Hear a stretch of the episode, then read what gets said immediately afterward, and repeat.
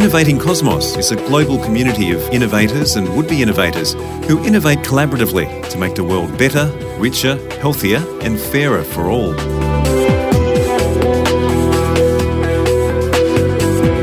Welcome to episode 8 of Innovating Cosmos podcast. I'm Peter Letts. The world is full of innovators.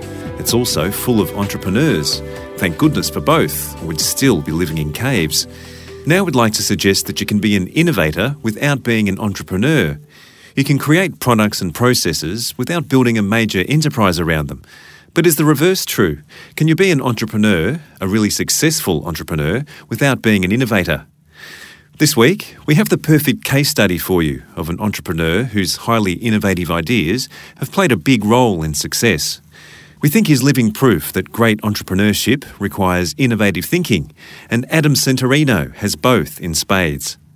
Adam is the founder of Centorino Technologies, a company that provides technology solutions to businesses. But it's not just the technologies that have brought Adam success. Adam's innovative thinking around the systems he's introduced, his attention to staff, and his amazing focus on customer service. These are the big drivers behind the success of Centorino Technologies. In fact, Adam will tell us that he puts customer service way beyond profits. And to assist in the process, he famously has dashboards all around the office to keep his loyal, energised staff up to speed with what's really going on. We'll find out more about dashboards, systems, and staff at Centorino Technologies in a moment. The company's grown 30% year on year since it opened its doors nine years ago, gaining BRW Fast 100 status along the way. What started as purely a technology company is now much more as Adam and his team tailor IT solutions for clients, partnering with them to ensure long term success. It's that customer service focus. And in recognition, Centorino Technologies has won the National Customer Service Excellence Award for three years in a row. Adam's come a long way from the young whiz kid who at primary school was already building the school's entire IT network and his obsession with gadgetry went back even further than that, as he recounts for B Media Production executive producer Heather Dawson. My parents unfortunately had to take our vacuum cleaner when I was only three years old to uh, lawn. I had a big obsession with it and never let it uh, leave my side. the vacuum cleaner? Yeah. And uh, tell us what you did with your very first computer when you were still very small. Uh, yeah, I got my first computer in grade five, and um, my parents said to me, "Oh, you can plug it in and uh, start using it." And I said, "No, I want to pull it apart first. So I completely deassembled the entire thing and then pieced it back together. And I saw there's a warranty void if removed sticker on it. And I said, oh, yeah, whatever. And I just pulled off the sticker and decided that uh, if I couldn't put it back together, then I'd just sit there for hours and figure it out until I could. By the time you were in grade six, you were already in charge of establishing the school's entire IT network. Is that right? Yeah, absolutely. So in primary school, in grade six, my uh, IT teacher asked my parents if it was okay if I skipped class for a, a few weeks while I helped to set up the IT at the school. So, yeah. I gather your university days didn't last even a day, really, and that your mum wasn't happy. What does that say about education? I think education is incredibly important. The issue for me was that I had already experienced managing a large network. Uh, from year eight, I was employed at my secondary school to manage their network. So I'd managed a, a computer network of uh, well over a thousand devices. So I really didn't want to sit there and sit through university for four years. So I think university is incredibly important, but to a certain degree. Well, let's talk about Centorino Technologies. You founded it nine years ago now, and you've grown the business every year since then. How have you done that while still remaining apparently unstressed and very much together? Uh, look, it's absolutely been a challenge. Any sort of growth is not easy to achieve, especially in, in these economic times. But one of the things for me is that every day we've strived as a business, and I've come into the business always trying to push this we need to do better, we need to continuously improve customer outcomes. We're incredibly focused on delivering our customers world class service, so making sure that from a customer service standpoint, they're receiving the very best that they can. And whilst doing so, I want to make sure that our team has fun at work and, and we build a, a great place to work. So those two things have been my real drive and something that we've continuously focused on developing. Well, you've said that customer service is far more important to you than making a profit. Is that right? Absolutely. Customer service is, uh, in my opinion, something that is very uncommon these days. Um, it's something that a lot of businesses and a lot of larger companies are all outsourcing to offshore. As an organisation where we like to be different, is to make sure we really put that customer service focus first. Um, you know, we make sure that we don't have phone menu options, we don't have anything like that. We have just people that will help available to answer the call within you know, a very short amount of time. We're able to interact with that end user that's having an issue. You know, let, if we look at IT, for example, it's a very thankless industry. People don't generally call the IT help desk and say, "Oh, you've done an amazing job, thank you." It's generally always, "My thing's broken, hurry up, I need to fix it." So it's important from our team's perspective that they put themselves in that customer's shoes and understand that you know, even though it might seem like a minuscule issue, that it could actually be impacting that person's day. So it's so important from our perspective for our team members to build rapport with our customers and continuously drive drive that customer service agenda every day. Now, you're a great believer in systems to help your staff do those things. What kind of systems have you introduced? Over the years, we've built up a great collection of systems. Um, the business is now at a point where we're heavily systematized. We're running approximately 31 systems to help us manage everything, but they're all heavily integrated. So, examples of where those systems come in and play a big part is in our customer satisfaction uh, survey scores. Over the years, we've won consecutive awards in the international, national, and Victorian categories for business. And the important thing there was that we wanted to collect as much feedback from our customers as possible. But when you look at the average amount of feedback that's generally provided to surveys, you're sitting between 3 and 5%. Now, to me, that represented a very, very small portion of our customers. So I really wanted to get that up to the 50% mark. So we looked for a system that would help us do that.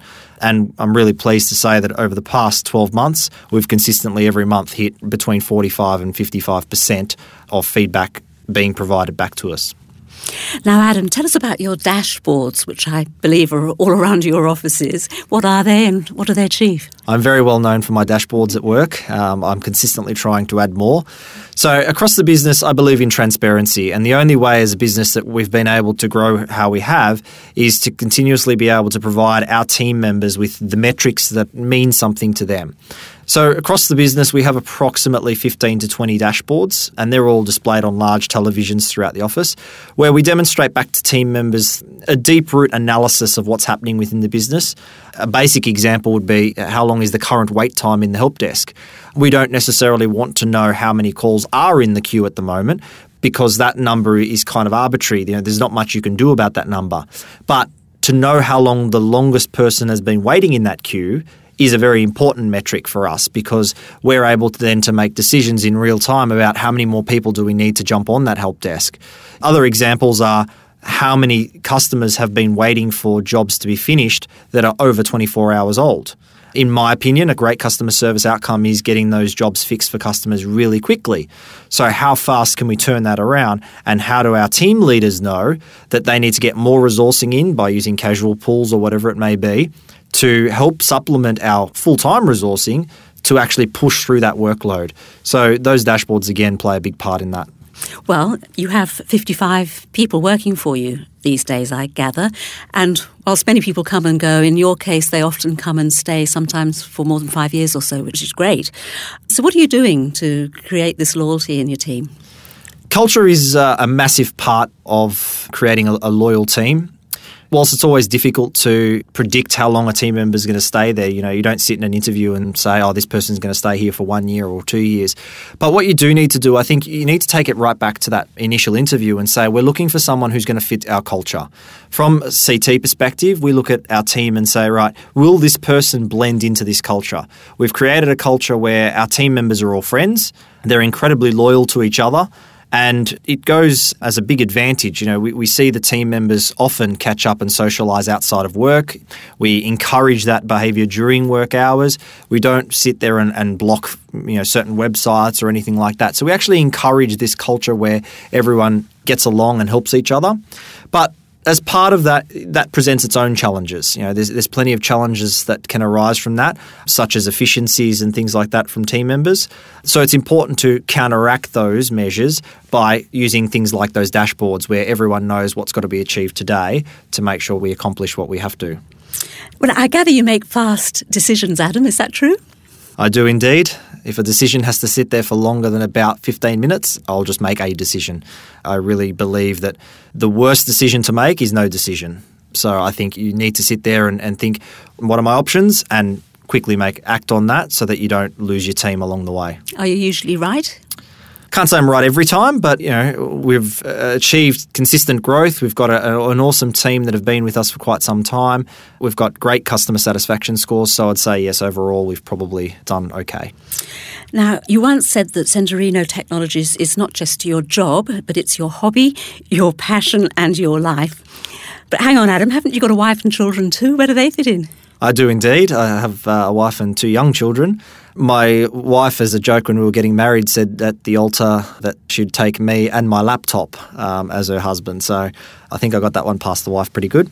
But no, I have an incredibly supportive family. Once I finish work, I go home and spend you know the better part of the evening with my family. I'm a massive socializer, uh, so consistently having people over for dinner or socializing as much as we can.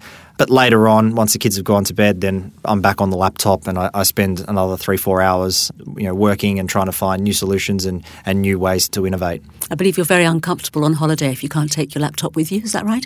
Uh, I'm very uncomfortable on holidays at all. Uh, I'm not really a holiday fan, but if I absolutely must go on holidays, then I need mobile phone reception and internet access. Otherwise, it doesn't happen. Adam Centorino, Centorino Technologies, spoken like a true entrepreneur and innovator. Next week, we ask a serious question for all innovators and would be innovators out there, especially those in the business world. What does it mean to have business soul? But what's soul got to do with innovative thinking, we hear you asking? Neville Christie, entrepreneur, mentor, innovator, and founder of this podcast series, has plenty to say on the topic. In fact, he says a business without soul is a business facing the precipice now, as disillusioned consumers turn their backs on an era of corporate greed. There's been some extensive research done by trendwatching.com, which was pretty revealing. It actually said that uh, 75% of consumers in 24 consumer countries, including Australia, now no longer had any trust in big business at all. That only 39% of employees said that they trusted senior leadership and some three quarters of consumers around the world felt that companies were lying to them in advertising. So that and the real movement against greed, which we've seen in the GFC, is leading lots of people to say that business has lost its soul. Neville Christie. And there's plenty more of that for anyone in the innovation space to consider as they grow their ideas. But that's next week. Until then, thanks for listening. I'm Peter Letts. Innovating Cosmos is a global community of innovators and would be innovators who innovate collaboratively to make the world better, richer, healthier, and fairer for all.